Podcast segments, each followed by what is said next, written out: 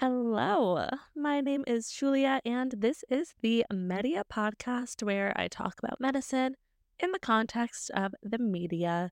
This whole month of February, the month of love, I've been talking about sexual and reproductive health. And so in this episode, we are going to wrap that up. Today, we have more of a focus on men's health. And I actually had the idea for this episode when speaking to a friend about the final season of Sex Education on Netflix. If you haven't seen the show, I love it. It is one of my favorite shows.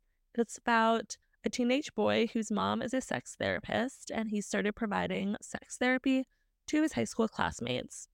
The plot line that I'm going to describe is definitely not a spoiler. So, this happens in the last season, and basically, one of the characters named Jackson is having sex with a partner and she notices a lump on his testicle. He goes to the doctor and there's a little plot line of him getting worked up and worrying about having cancer, but finding out the lump is benign or non cancerous. My friend brought this up because she was like, This is such a random plot line, and it's so weird to give a teen a cancer scare. Like, do teens even get testicular cancer? I will say, after multiple amazing perfect seasons, the last season felt like a collection of random plot lines in general, and it was pretty disjointed. And this one felt kind of like an afterthought, also. So I do agree that this felt like a random plot line in the context of the show, and that it didn't really add anything to the story. But even though the plot line didn't add much to the season, it was a good idea in theory because testicular cancer is the most common solid tumor affecting males between the ages of 15 and 35, though it only accounts for about 1% of all cancers in men. It does specifically affect this age range, so I thought it was a good idea in theory for the show, connecting with a young audience.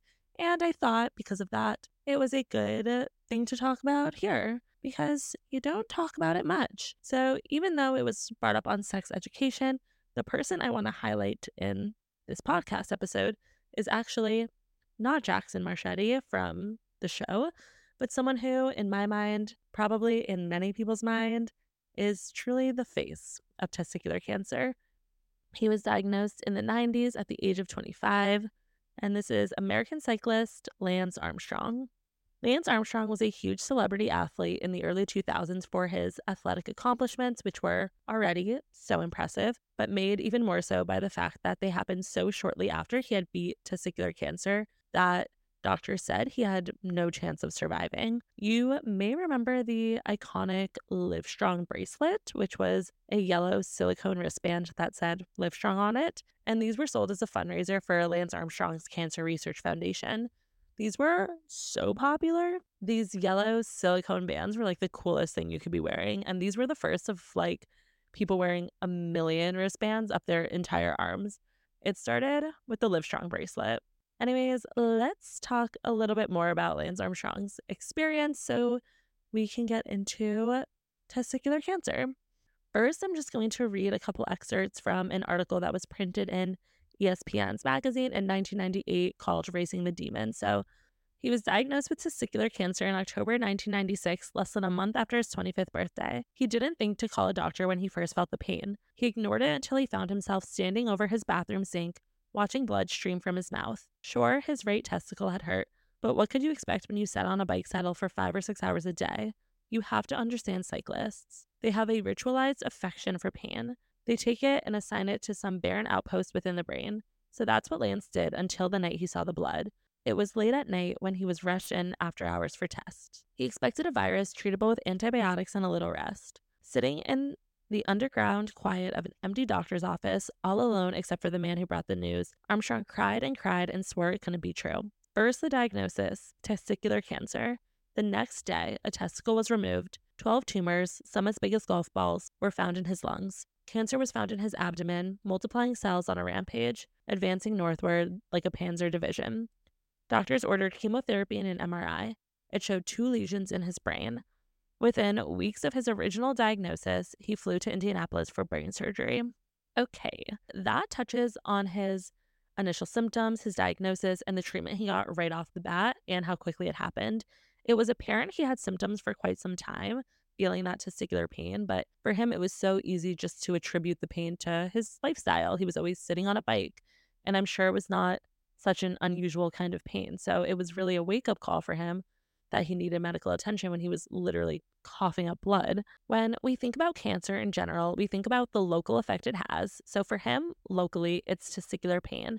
It affects the location where it's at. And we think about more distal symptoms, so symptoms in other parts of the body. Cancer can have a widespread effect without physically spreading through its impact on your immune system or your hormones but it can also literally move to other organs, like in Lance Armstrong's case, his lungs and his brain, and cause symptoms again just by the fact that they're in that location disrupting normal function. So his cancer was all over the place in his lungs, in his abdomen, in his brain. At the time it was found, it was pretty advanced and it was very serious. There were doctors quoted who took care of him at that time saying they really thought he had no chance of survival. But not only did he survive cancer, but he made a comeback to cycling 16 months after surgeries he had in February of 97. So he was diagnosed in 96, had surgeries in February of 97, and 16 months later, he started his big comeback. In between 1999 and 2005, he won seven back to back Tour de France titles. He was later stripped of those titles for doping, which is another interesting medical topic we could talk about another time. But yeah, doping or not, the fact that he survived was an incredible feat by itself. And then to get back on the bike so quickly, I believe he was training throughout his treatment with chemotherapy. I cannot even imagine how challenging it must have been to bike getting the treatment he was getting. And it's unfathomable to me. It's really, it's incredible. And then to obviously compete and win all these titles again, doping aside, it really is truly amazing. So it makes sense that this was as big of a story as it was at the time. Using this as our initial framework, I want to first briefly review male anatomy so we know what we're working with. And then I want to talk more about testicular cancer in general. Obviously, any type of cancer is a huge topic, so I'm really just touching on it. This is just an overview to give you a basic idea. This is not in in depth lecture on cancer, just so we're on the same page. But let's start with a little review of general anatomy. If you've listened to my other episodes this month about sexual and reproductive health, I always make a similar disclaimer, but in case you haven't heard it, not everybody with testicles identifies as a man, and not everybody who identifies as male has testicles. So I just want to make that clear while I'm using language in this episode like men and male to describe testicular cancer. What I'm describing can affect anybody with a testicle. First, let's review the scrotum. What is the scrotum? This is basically a pouch or a sac, you may have heard that term, that houses your testes. The testicle is a little reproductive organ that is the equivalent to ovaries in females. The main function of testicles is to make sperm, which carry dad's DNA and can fertilize an egg and make a baby. And the other objective of the testicles is to make testosterone, which is the primary male hormone. What else is in the scrotum? There is a very, very, very tightly coiled little tube called the epididymis that comes from your testes to transport sperm. Then there is something called your spermatic cord, which basically is just full of a bunch of tubes. So it's a thick cord or tube that within it has lymph and blood vessels, nerves, and something called your vas deferens, which also transports sperm out of your scrotum to get it where it needs to be. The scrotum overall is there to house all these things and to protect your testes. So it's both a physical barrier to keep it safe and it also can help with temperature regulation. So that is the area we're focusing on today. In a normal, healthy scrotum, the testicle should be ovoid, so like egg shaped and smooth, so not lumpy. And you should be able to move the testicle around freely within your scrotum. Now that we know the region a little bit better, I already mentioned that testicular cancer is the most common solid tumor affecting males between the ages 15 and 35. Solid tumor means that it affects a solid organ as opposed to a liquid tumor, which is a tumor affecting like the blood or the bone marrow, like something like leukemia. Testicular cancer is also one of the most curable solid cancers with a five year survival rate of 95%. So 95% of people survive five years after being diagnosed with testicular cancer, which is really, really great. There are multiple different types of testicular cancer, and they're named for the types of cells that they come from. So, cancer in general comes from one bad cell that replicates and replicates, and it makes a lot of cancer cells. There are multiple different types of cells that make up your testicle. So, the one cell that goes bad and is cancerous can vary. It can come from any of the different cells. The most common type of testicular cancer is called a germ cell tumor, which means that one bad cell is a germ cell. A germ cell basically means the preliminary cell that will become a sperm. 95% of testicular cancers are coming from germ cells. So now I want to touch on some of the risk factors for testicular cancer. So, what may make one person more likely to develop testicular cancer? The first risk factor is something called cryptorchidism. So, that you may have heard of in the terms of like if your balls don't drop, but this basically means your testicles don't descend from your abdomen. So, your testes always start in your abdomen like ovaries do, and eventually they should descend into your scrotum. And usually at the time of birth, your testes are present in the scrotum. Sometimes at birth, they're still in your abdomen and they'll slowly make their way into the scrotum in the first couple years of life. But for some people, the testes are still in the abdomen at birth and they don't descend on their own. And then you can get them surgically repositioned with a procedure called an orchiopexy. Getting this procedure will then decrease your risk of testicular cancers, but having them in the abdomen for any length of time longer than they should be increases your risk overall. Another risk factor is contralateral testicular cancer. So, contralateral means the other side. So, if you have cancer in one testicle, you might be more likely to have it later on on the other testicle. A family history of testicular cancer is a risk factor. This is the case not in all, but in many cancers, there's a genetic component. So, there's usually a link between family history and developing it yourself. And there's a variety of other genetic disorders that can increase your risk of testicular cancer. How does testicular cancer usually present? Like I said, with solid tumors, you can worry about the local complications, so how they affect the space that they're in, and the distal complications. So if it's spread, how has, can it affect other parts of your body? Testicular tumors usually present as like a lump or swelling in one testicle it's usually not painful. So that was unique about Lance's presentation that he had had prolonged scrotal pain before seeking medical attention.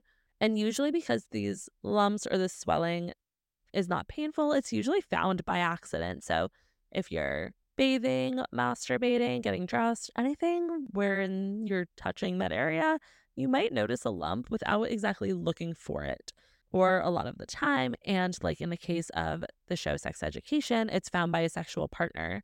Many of the patients will initially complain of like a dull ache or a heavy feeling in their lower abdomen or in their scrotum, but only about 10% of people present with pain in the testicle. So it's a pretty small fraction in an already very small group of people. So when a patient presents with testicular pain, there are several things that are much more common that your doctor might think about first. So these are things like orchitis, inflammation due to infection of the testes, epididymitis, which is inflammation of the epididymis, or something called torsion. So I spoke about ovarian torsion in our episode about endometriosis. And in that, I talked about how the ligament attached to the ovary twists and can cut off blood supply. And testicular torsion the testes can twist, and that can cause the, the spermatic cord that we mentioned earlier, that's located partially in the scrotum, to twist as well.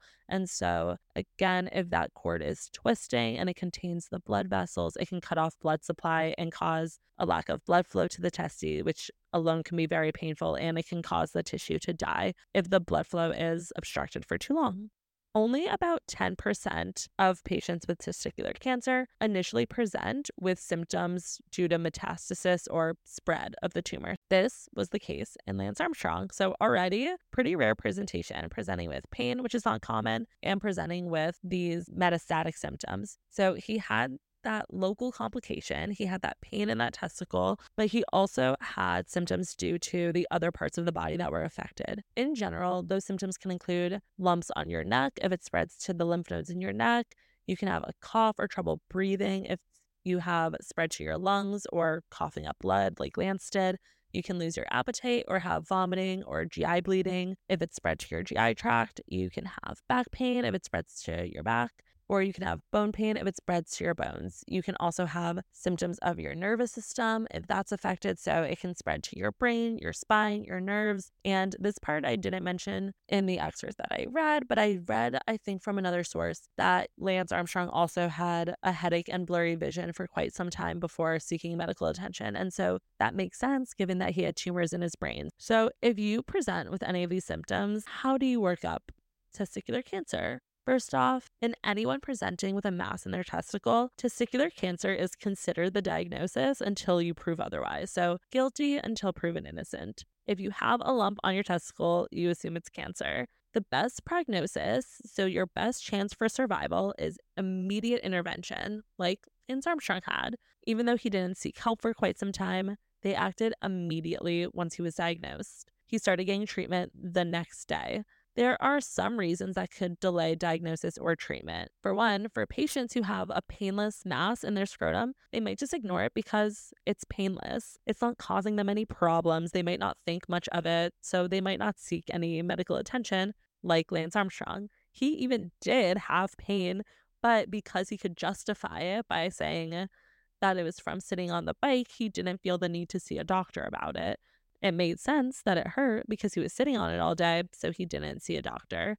And like I said, most cancers are painless. So if you present and you're having a lot of pain in the scrotum, you might not get treatment right away because your doctor might think it's something else, like those things I mentioned earlier. So something infectious or inflammatory. And this is fair because these things are much more common than testicular cancer. So they might assume that something like orchitis or epididymitis is the diagnosis, and that might put off your treatment for a little bit too. But to work up testicular cancer, men with suspected testicular cancer should be worked up with an ultrasound followed by more imaging, measuring tumor markers in the blood, and procedures like a radical inguinal orchiectomy and sometimes a retroperitoneal lymph node dissection. I know these are a lot of big, weird words, so I'm going to get into each of these. So, the first thing you do is get an ultrasound. This is a pretty easy type of imaging and you can do it right in a clinic room in your emergency department it could be done at bedside it's very simple quick affordable test. So it's a good starting point. It's a pretty quick and easy test that can give you some good information. It can assess the position, the size, and any abnormal masses within your testicle. It can tell you whether the lump that you feel is in the testicle or in another part of the scrotum. If there is a distinct lump, it can assess whether it's solid or if it's filled with something like fluid. And it can assess if that lump has a lot of extra blood flow, um, which might indicate cancer.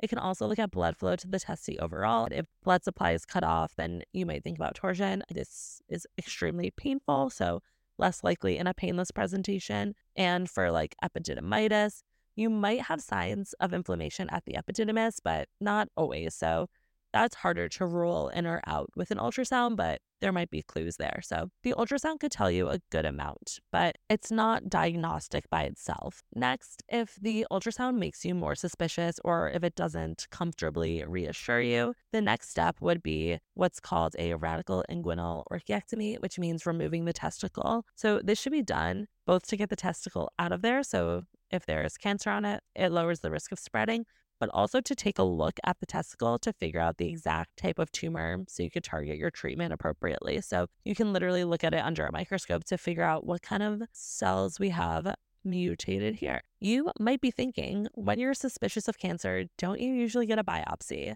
And that is true in most cancers. A biopsy is just taking out a, a little piece, not removing the whole organ. So that's usually what's done. But in testicular cancer, a biopsy of the testicle is actually not recommended because it's associated with something called seeding, which is basically spreading of the cancer. So you might be increasing the risk that it spreads to other parts of your body by taking out that little piece for a biopsy. So it's recommended that instead of puncturing the lesion with a needle, you just take the whole thing out. So the other parts of the workup I mentioned are imaging methods beyond ultrasound. So first thing you get is an ultrasound, which we touched on, but if you take out the testicle and you confirm that it is cancer, you do want to see how it spread to the rest of the body. So you'll get a CT scan. That's what showed Lance Armstrong having all those tumors in his lungs and his abdomen. CT can look at the abdomen and chest to see if you have any lesions. Also, if you're suspicious that the cancer spread to the brain, like in the case of Lance Armstrong, again, you can get something called an MRI to get a really good picture at the brain and identify any cancer there. I also mentioned something called tumor markers. And what these are are specific proteins made only by cancer cells. So by measuring these markers in the blood, it can help establish your diagnosis and it can help you with follow up. If you track these markers over time, it can help you understand how well your cancer is responding to treatment. And the other thing I mentioned, the last one in the workup, is called a retroperitoneal lymph node dissection. Your peritoneum is the name of the membrane that lines your abdominal cavity. So the main things in your belly are within your peritoneum. So anything that's behind what's encased this membrane is retro means behind. The membrane is the peritoneum. So anything retro to the peritoneum is retroperitoneal. Your kidneys are back there, some big blood vessels like your aorta, you have lymph nodes back there. And so if your cancer spreads from your testicle, those retroperitoneal lymph nodes are the first place it'll go. By removing these lymph nodes, you can assess them for cancer and get a better idea if your cancer has spread. Doing all of these things, getting the imaging, getting the blood markers, removing the testicle, looking at the lymph nodes can all help to stage the cancer. I won't get too deep into staging since, again, this is an overview, but you may have heard of cancer stages before. And staging Basically, the goal is to account for the extent of disease and the degree of spread. The purpose of staging is two main things. The first is to figure out prognosis, and the other thing is to guide treatment. Different disease severity may require different types of treatment. And so, by staging, it can help you to come up with your treatment plan. Something I have not mentioned yet, but I do want to talk about is testicular exams. You may have heard of these. Your doctor might recommend them. I have worked with doctors that recommend these to all young men to perform at home by themselves monthly. And I've worked with doctors that perform these on patients at routine clinic visits. Testicular exams are basically holding the scrotum in your hand and feeling for your testes between your thumb and your first two fingers to feel that it's smooth, that you can move it around, that you can separate it from other parts within the scrotum, like the epididymis and things like that any signs to the contrary. So if it's like stuck in place, if it's swollen, if it's lumpy, those are all signs that maybe you should get worked up. Doing these exams more often can help you know the baseline of what it feels like and you can compare and you can compare both sides to each other to get an idea of what's normal and what's not. For Lance Armstrong, maybe if he had performed these exams more frequently, he would have found a lump much sooner. So, patients can do these exams themselves at home. It's a very easy test to do, and doctors can also do them for patients as a screening method. I talked about screening in my last episode, but forgot to really define what it is. So, a screening test means checking for diseases or any health conditions before there are any signs or symptoms. So, catching it before you would know you have it. So, if you're already having symptoms that tells you to get tested for something, you're past the screening phase. In the last episode on HPV, we talk about screening with pap smears. This is really helpful because pap smears can help identify cervical cancer early on, and usually early cancer and precancer doesn't have any symptoms. So, symptoms usually don't occur until the cancer is larger and growing into nearby structures. And so at that point, it's already progressed quite a bit. However, there aren't really any studies that support that testicular exams are useful. Patients screening themselves at home or doctors doing this exam on people is not really helpful in detecting testicular cancer. There's not really a benefit for screening for cancer in this way because it's not common and the cure rates are so good that even people with advanced disease by the time they present have a really good prognosis. This is different from cervical cancer because when cervical cancer is diagnosed early on, the five year survival rate is 91%. But when cervical cancer is diagnosed by the time you have symptoms, the five year survival rate goes down to 60%. So that's a really dramatic difference. I mentioned that testicular screenings are so easy, which is true. So why wouldn't you screen if it may not be helpful? Like, could it be harmful? It might be.